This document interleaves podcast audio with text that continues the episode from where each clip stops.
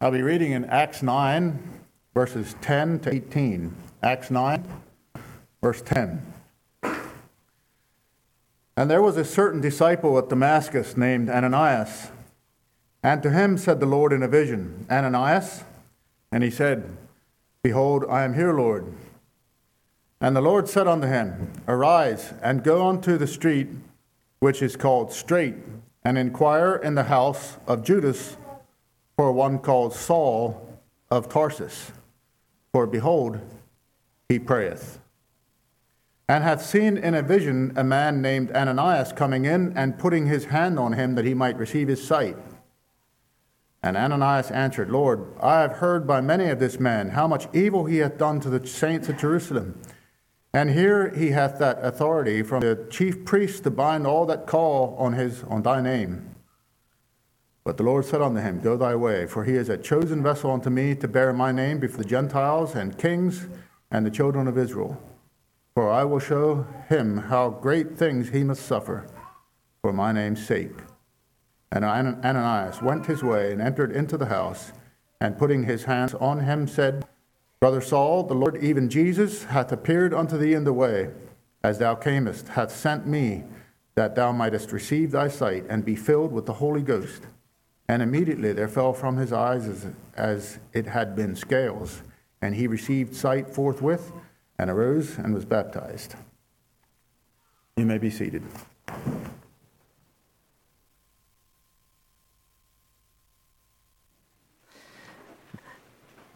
In the fear of the Lord is strong confidence, and his children shall have a place of refuge. Proverbs 15 26. Now, the last time that I spoke here, three weeks ago, I spoke about all the use of the tongue, especially looking at various concepts and verses in the book of Proverbs and what it says about our speech. And then I gave three examples from the book of Acts. Three examples of people who used their tongue and their communication skills in a very right, calm manner. And as they did so, they diffused um, emotionally charged situations. And I'm just wondering, just for interesting, can any of you name one of those three men that we talked about?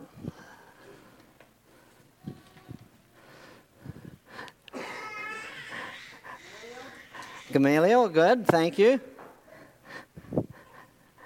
Two? I'm sorry? The town clerk, that's not really his name, but yes, thank you, Nate. and the third one. Well, that was James in verse 15. Thank you for your help there. Um, the key verse was Colossians 4 6, that includes the phrase, always with grace seasoned with salt, which I borrowed that those phrases as the title for that message three weeks ago. Today I'm thinking about three individuals from the book of Acts, three additional ones, three different ones from um, the pages of the Acts of the Apostles, whose actions, not their speech now, but their actions clearly showed the condition of their heart. Three of them, three individuals, and these we would say are kind of minor players in the book of Acts. They are not spoken about in a lot of detail, but nonetheless, the Holy Spirit sees fit um, to tell their stories, to give their stories in, in those pages in, in Acts. Must be good reasons for that. Must be lots of, perhaps lots of good reasons for that, don't you think? So the title that I've chosen is from that that I just read in Proverbs 14:26, strong confidence and a place of refuge. Strong confidence and a place of refuge. First person of the three that we'd like to look at and examine uh, is given in Acts 23 and 24, and you might just want to turn there. And his name is Ananias. he's spoken about in chapter 23, just a little bit, verse 2, and a couple of verses following. Then in 24, verse 1, Paul had just completed a time of intense missionary effort. He had done three, we call them missionary journeys, and now he had come to Jerusalem, and knowing when he came to Jerusalem that he was going to be captured, that he was going to be jailed, that he was going to suffer for God's sake on trial before the Sanhedrin in chapter 23. That word isn't given there, but it's the council. The Jewish group of 70 men, the ruling people, the government, uh, the religious government of that day. And Ananias is the high priest, he's the presiding officer. And what kind of man was Ananias? We only know from what and get a glimpse into his character in verse 2. That's, and that gives us a real good glimpse, doesn't it? Gives us a real good idea of what kind of man he was. Josephus, and maybe some other non biblical sources talk, um, talk some about this man, and they say that he was a brutal kind of a person. He was a greedy kind of a person. He was a scheming kind of a person, always trying to get ahead at the expense of others. He wasn't afraid to use violence and to use bribery uh, if that suited his purposes. And that's all of that is kind of in line with what we see here in Acts 23 in this real brief little snapshot in verse 2. Ironically, interestingly, I think, we're told that he enjoyed the support of the people, of the Jewish people of that day. He had a good reputation with them, in spite of the kind of man that he seemed to be. Ananias had been called to, into account a few years before this by the Roman government, which was, we know, was over the Jewish nation at that time. And he had been recalled and said, You need to come to Rome and tell us why you've been doing what you have. So he went to Rome, uh, kind of on trial himself. And there he had a powerful friend or so that was able to help him be acquitted. So then he came back home, back to the land of Israel, and had been there for a couple of years when this incident happened. To me, that's really interesting because I think of another man in Old Testament times.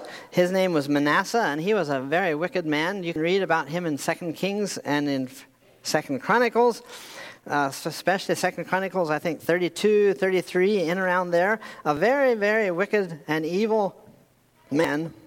And kind of a similar thing had happened to him. The world power of the day, which I think was maybe the Assyrians back then. I think so. The Assyrian Empire, maybe some other empire. The world power of the day had said, you need to, you can't be king anymore. You come over here. And the Bible says in Second Chronicles 33 that when that happened, he, Manasseh humbled himself greatly. And also that then he knew that the Lord, he was God. In other words, he was humble, he was humiliated, he was brought low, and that brought humility in his heart. But we don't see that happening here with this Manasseh, uh, with Ananias at all. Obviously, Ananias was pretty much as haughty as ever, pretty much as angry as ever, pretty much as bitter as ever. He felt very threatened here by Paul and the gospel Paul was preaching it. And here was Ananias, haughty, angry, bitter, threatened. Now, we're told by various counselors and psychologists and people that should know that anger is a secondary emotion. And what they mean by that is that anger is a result of something a little bit deeper. Anger is a second a secondary emotion. And people will also say most times that the primary emotion, the one that's driving the secondary one, is you guessed it, fear. Does that seem right to you? I think we can easily see Ananias' insecurity shining through here in his anger. His, the root cause of his anger was fear. I can relate with that. Maybe you can too. There's fear of consequences, and so we respond in anger against other people. There's fear of failure. There's fear of other people getting ahead or of you becoming more successful than me, and that uh, can trigger that secondary emotion of anger. But it's fear that is driving that anger. I think we can easily see that here in this little picture of Ananias the high priest. When I become angry, I wonder if God isn't really asking me the question, and I should be answering to Almighty God, answering the question, Norman, of what are you afraid? And maybe that's the case with you when I become angry, maybe I should be answering the same kind of question that God asked the first angry man in Scripture. Remember who that was? Way back in Genesis 4 6. Um, Cain. God asked him, Why art thou wroth? And why is your countenance fallen? We would do well at times of anger if we would kind of, before God, answer those kind of questions of what am I afraid? Why am I angry? Isn't it pretty clear to you? It's fairly clear to me that Ananias' reaction to Paul here shows that when one doesn't fear God, he fears man. Right? If Ananias would have really been a God-fearer and had the fear of God in his heart, probably he wouldn't have responded that way to Paul at all, like he did. When one doesn't fear God, he's bound to fear man. And not only that, but when one doesn't fear God, he'll, he will fear man instead, and there will be manifestations of that. Remember, anger is the secondary emotion. And the manifestations that, he, that Ananias the high priest shows here, I think, pretty clearly to us today, even if we're 2,000 years advanced or beyond his day, is that the manifestations often are anger and rage and hate and bitterness. So, having thought about Ananias the high priest. Let's go back to Acts 5 now.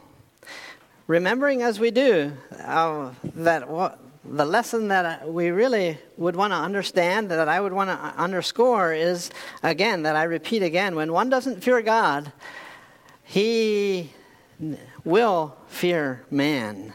And that will often show itself in emotions like anger and bitterness and hatred. Uh, are you back at chapter 5? Now, the first verses, and you see that there's two people in view there. It's a lady named Sapphira and her husband named Ananias. So let's talk about this Ananias. We looked just a little bit about at Ananias the high priest. Now let's look at Ananias and Sapphira. And I ask you the question, I ask you, what was his problem anyway? What was their problem anyway? What was the real problem here with Ananias and Sapphira? And I ask a follow up question Was it greed? Was that the issue? Well, it is pretty obvious that he was, that they, that he, Ananias, was greedy of gain, isn't it? They kept back that certain part, verse 2. So, yeah, he had a problem with greed. It's pretty obvious to me, and maybe to you, that greediness is a pretty serious sin that man needs to reckon with before God. Uh, the Bible often calls it covetousness. We say greedy, um, maybe a, a synonym of that, often used in Bible terminology, covetousness. Verses like 15, like Proverbs 15, 27 come to mind as I think of Ananias and, I, and Sapphira, which says, Proverbs 15, 27, He that is greedy of gain troubleth his own house. Surely Ananias and Sapphira are a case study of the truth of that. I don't he that is greedy of gain troubleth his own house. Proverbs 15 27. Having said all that, I don't think that Ananias' root problem was greed. So, what was his real problem? What was it anyway? Uh, do, do you think it was lying or deception? It's pretty obvious in the text, isn't it, that they were schemers?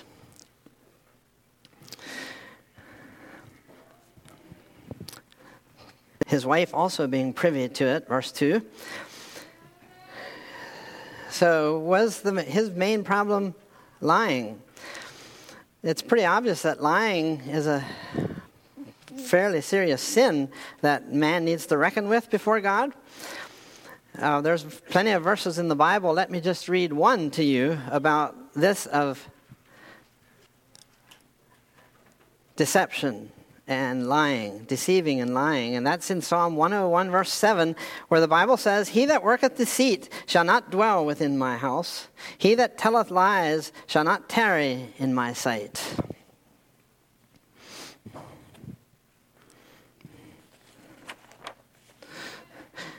And I would just say to you right now that I don't think that his main problem was lying.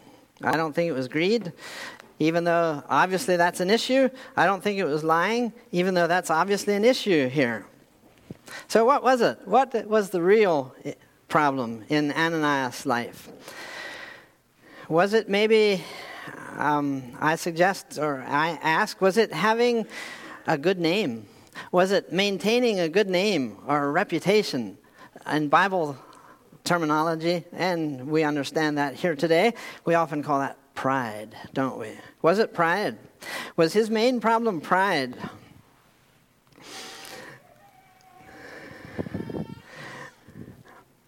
It's pretty obvious that that was important to Ananias. Other people were doing that and being probably being lauded for it. And so he thought it was important that for him to st- stay with the Joneses, that he needs to do something like this too. It's pretty obvious to me that that was important. That was part of it. That was pride. We all know that pride is a pretty serious sin that the Bible speaks a lot about. And that's something that many of us struggle with. There's verses in the Bible. Let me just give you one Proverbs 16, 18. Pride goeth before destruction, and a haughty spirit before a fall. I think of that verse and the truth of it. I think, remember of a lady who, I remember a lady saying a number of years ago that she had problems with this, of pride. And in, in her life, it was manifested by the fact, or she was a good cook, and she liked to cook, and she kind of enjoyed when people saw that she and noticed and tasted that she was a good cook.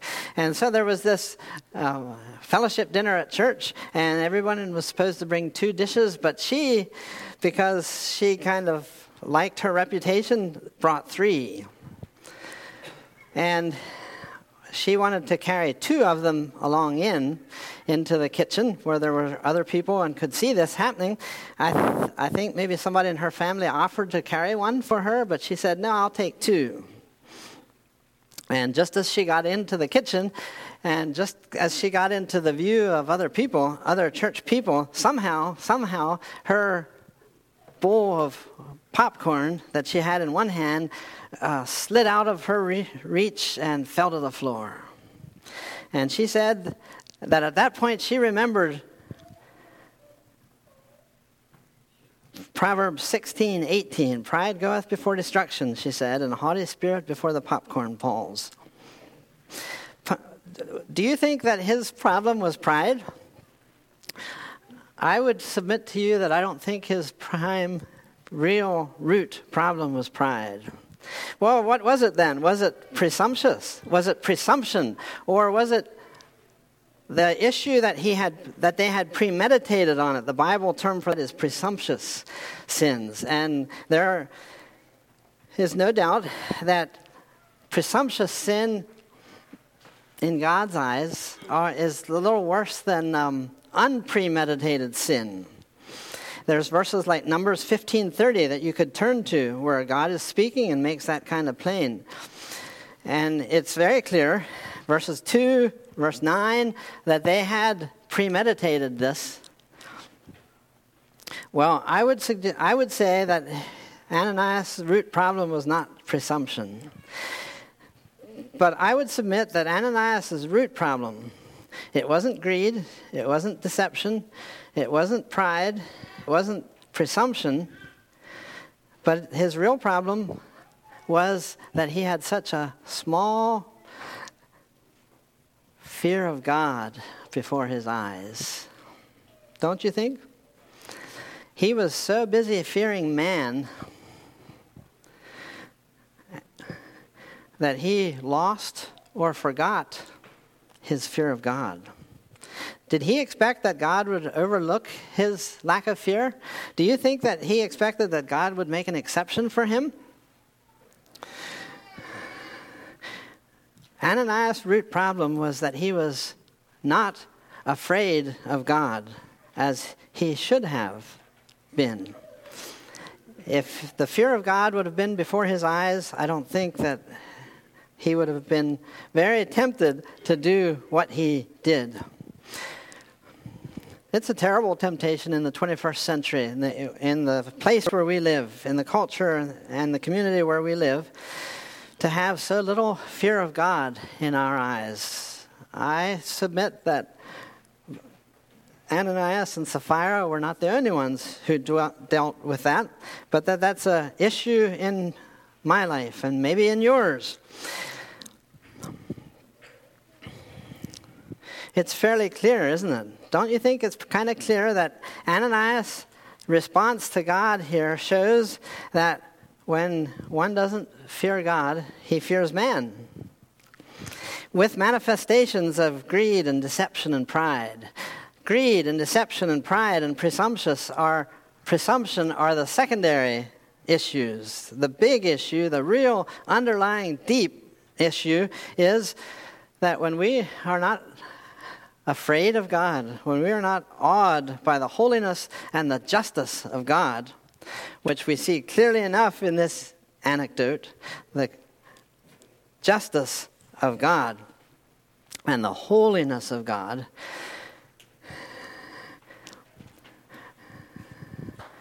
When one doesn't fear God, he fears man, and that often shows itself in attitudes of greed and deception and pride.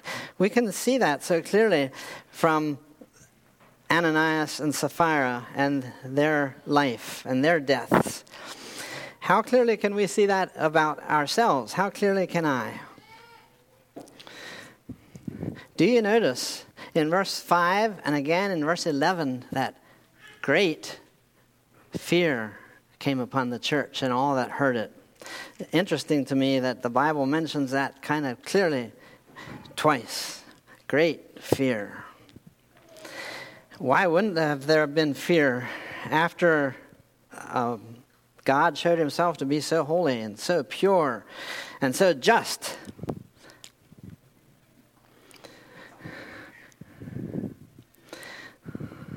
Oh, that we, that you and me would be so fearful of God's holiness and of God's justice that we're afraid to do anything except cling to the Bible at the feet of Jesus.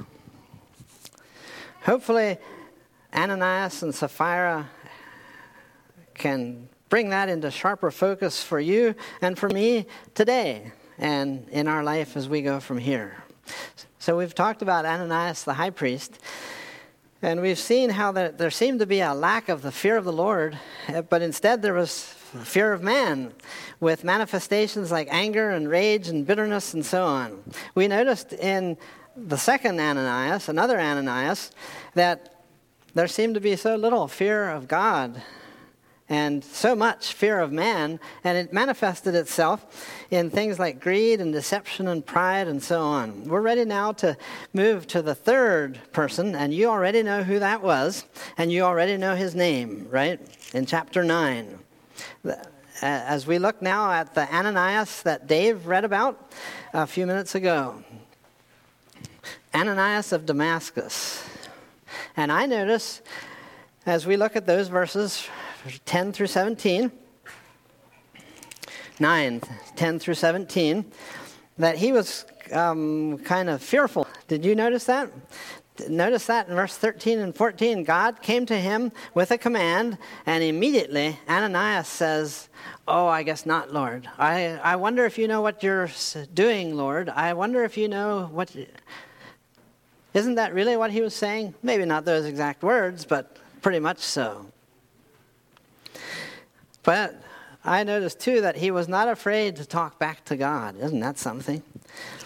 He was fearful, but he wasn't afraid to talk back to Almighty God, his Lord. As if, as if the omniscient God, omniscient means one who knows everything. God is omniscient, and so he tells God a thing or two as if the omniscient, God already know what he was saying what Ananias was saying. And omnipotent means all powerful. And so Ananias was not too afraid to talk back to the omnipotent, omnipotent God, and as if God couldn't, the all powerful God couldn't protect him.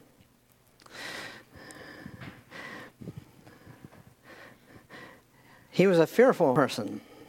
It reminds me of Peter. Um, moving just a couple of chapters to Acts 11, I think it's Acts 11. Remember Peter that day when he was up on the rooftop and he had a vision, and God said, or God showed him a, a sheet with a bunch of unclean animals, and he, God said, Peter, kill and eat, because I know you're hungry. And Peter said, Not so, Lord, and went on in defending himself from there. Not so, Lord. Not so, Lord.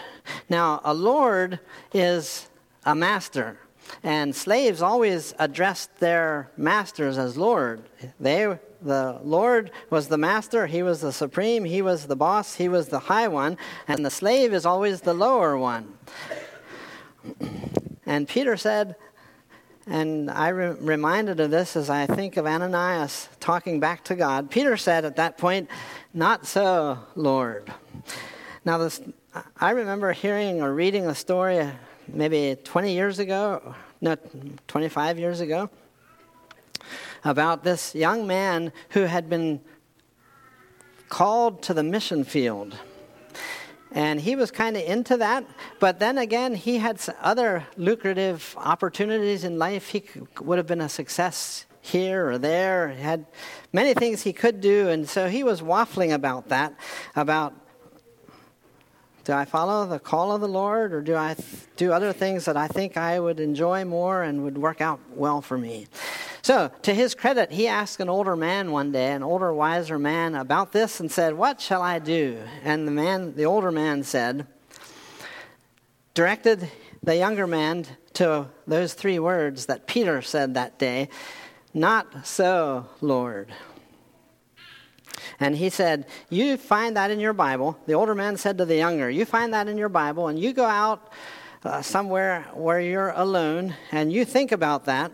And then when you make your uh, decision, when you're sure that you know what you are planning to do, then you either cross out, not so, or you cross out, Lord. You can't have it both ways. It's one or the other.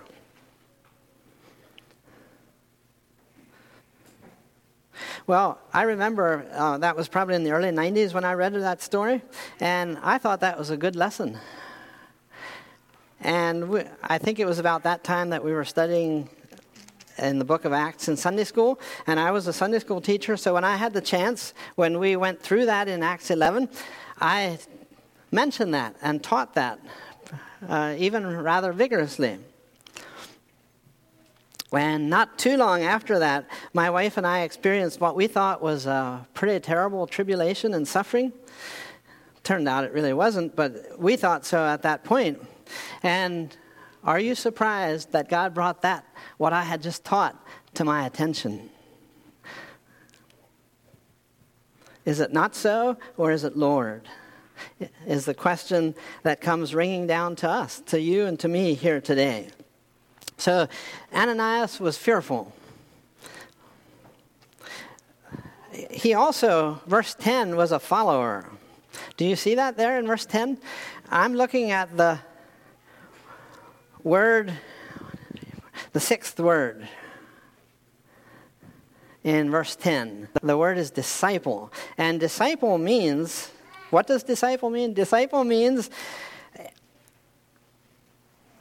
a learner or a follower. So he was a follower of Jesus. He was a learner of Jesus. Disciple means learner or follower. A disciple is one who is willing to learn. A disciple is one who is even eager to learn. A disciple is one who is teachable. He is aware that he doesn't know everything yet. He is aware that he doesn't know nearly everything yet. A disciple is one who is willing to just learn wherever he can from whoever he can. He knows that he has so much to learn and he's willing and eager to learn. He's a disciple. That's what Ananias, this third Ananias was. He was a disciple, a disciple of Christ. He was teachable, he was willing to learn. He was a disciple. And I am so happy that between verse 16 and verse 17, there's nothing more. So Ananias was fearful, and he kind of reminded God that maybe, God, you're not really knowing what you're doing here. You're a little bit on the wrong track. Verse 13 and 14. And God just came back to him and kindly and mercifully put him on the right track. And at that point, the learner, the one who was teachable, was willing to be a real disciple and to do what God said. There was no more concerns, there was no more issues, no excuses. Uh, he wasn't any more controlled by his fearfulness because he feared the Lord more than he feared Paul, Saul, Paul. He feared the Lord more than he feared man. Not only was Ananias fearful and a follower, but he was also faithful. Verse 17 is pretty clear and makes that plain, doesn't it? And Ananias went his way and entered into the house and putting his hands on him said, and so on. Maybe he was still fearful, but he now, since he feared God much more than he feared man, he had his shield of faith and he strapped that on in one's mind's eye and headed for Straight Street without any delay.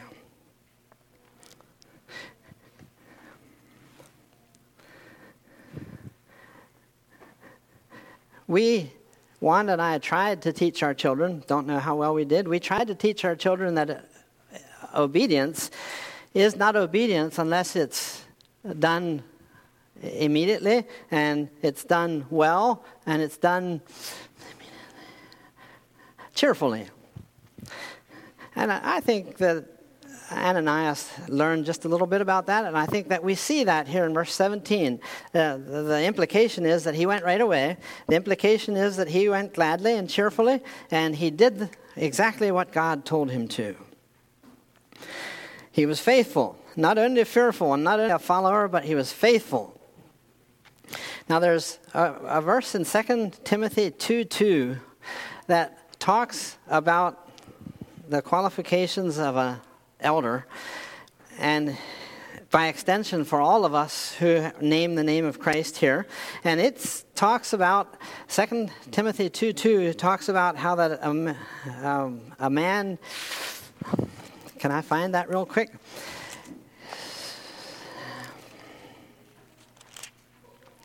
And the things that thou hast heard of me among many witnesses, the same commit thou to faithful men who shall be able to teach others also. So that verse shows that there's two qualifications of an elder. There's two, and by extension, there's two qualifications for you as you live the Christian life. That's number one, that you're faithful, and number two, that you're able.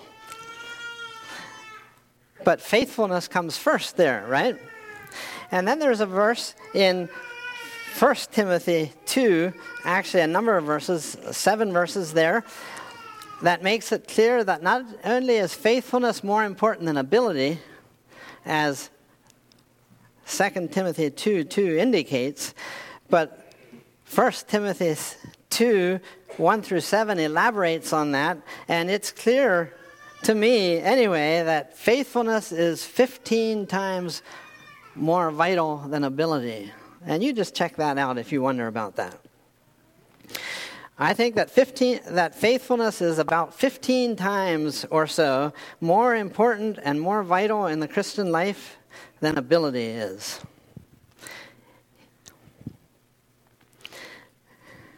About 30 years ago, Hudell Yasagari was preaching here, and he, his, well, he asked the question and asked for comments from the audience about what is the most important Christian virtue. And so uh, people gave their suggestions. They probably said, oh, godliness or honesty or things like that. Um, but none of them, the right answer wasn't forthcoming. It took a little while until, John, until Hudell said, I heard it, and pointed off in this area. Somebody in that area had said faithfulness, and he went on from there and expounded on the importance and the wonderfulness of faithfulness. Well, I remember that yet today. About 15 years ago, I was sitting in a Sunday school class up here, and John P. Lapp was the teacher, and he said something that I remember yet. He said, that that one of the primary qualifications of the Christian life is that one is teachable. And so I see both of those qualities here in Ananias of Damascus. He was teachable and he was faithful. He was a follower and he was faithful. The other thing about Ananias of Damascus is that he didn't have nearly the ability that Paul did. And yet, Paul was forever indebted to Ananias' faithfulness and obedience to God and coming and helping Paul along in the Christian life. Isn't that something? Paul was the one with the gifts. Paul was the one with the ability.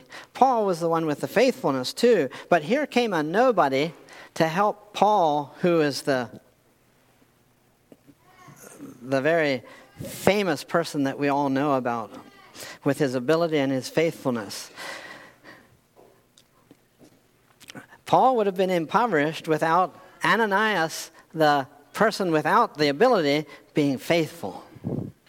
And he did that because he had the fear of God much more than the fear of man. And I just remember what Charles Spurgeon used to say a long time ago. It takes more grace than I can tell to play the second fiddle well. And I remember what Mary Slessor, see, you might know that Mary Slessor was a pioneer missionary, was it to Nigeria, maybe a 100 years or so ago? And one of the things that she said and I quote, Blessed the man and woman who is able to serve cheerfully in the second rank, a big test. End of quote.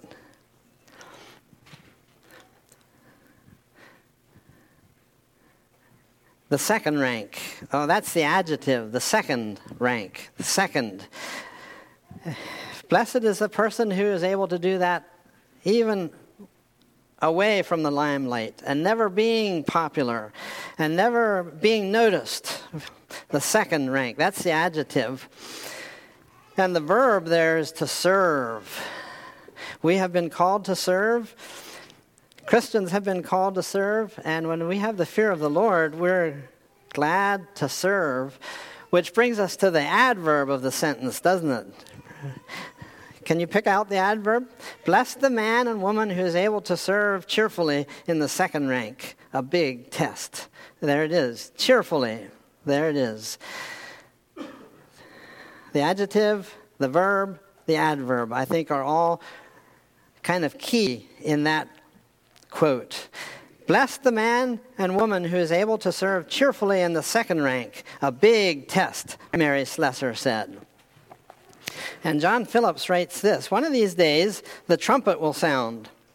The dead in Christ shall rise first. We will all be there, small and great.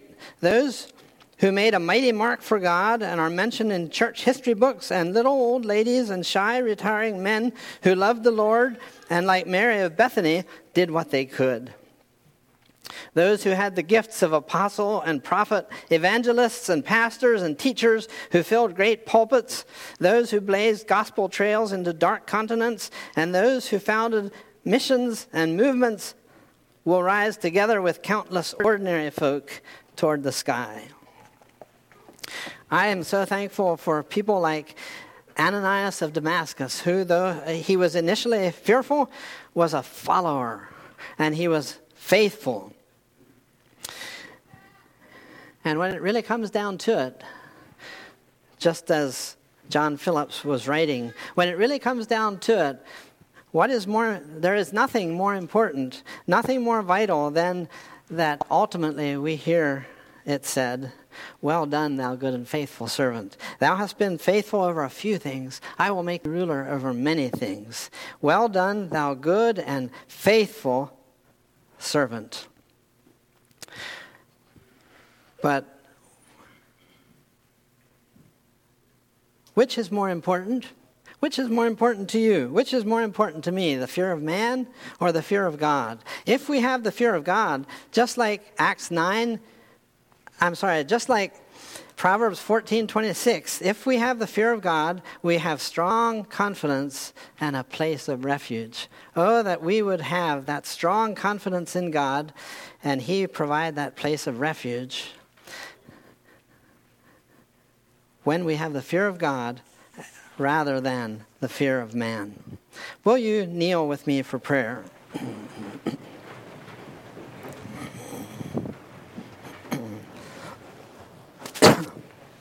Our Heavenly Father, I thank you for your precious and wonderful word, and even the part in the book of Acts that highlights these three Ananiases, Heavenly Father. And we not- can notice how the fear of God is important to some and the fear of man important to others. And I pray that we would be those who always and uniformly and consistently and ever choose the fear of God. For when we fear God, there's nothing else to fear uh, Franklin Roosevelt one day said, There's nothing to fear but fear itself. We say, Heavenly Father, and testify that when we fear God, there's nothing else to fear when we fear God. May that be the case for every one of us here today. In Jesus' name, amen.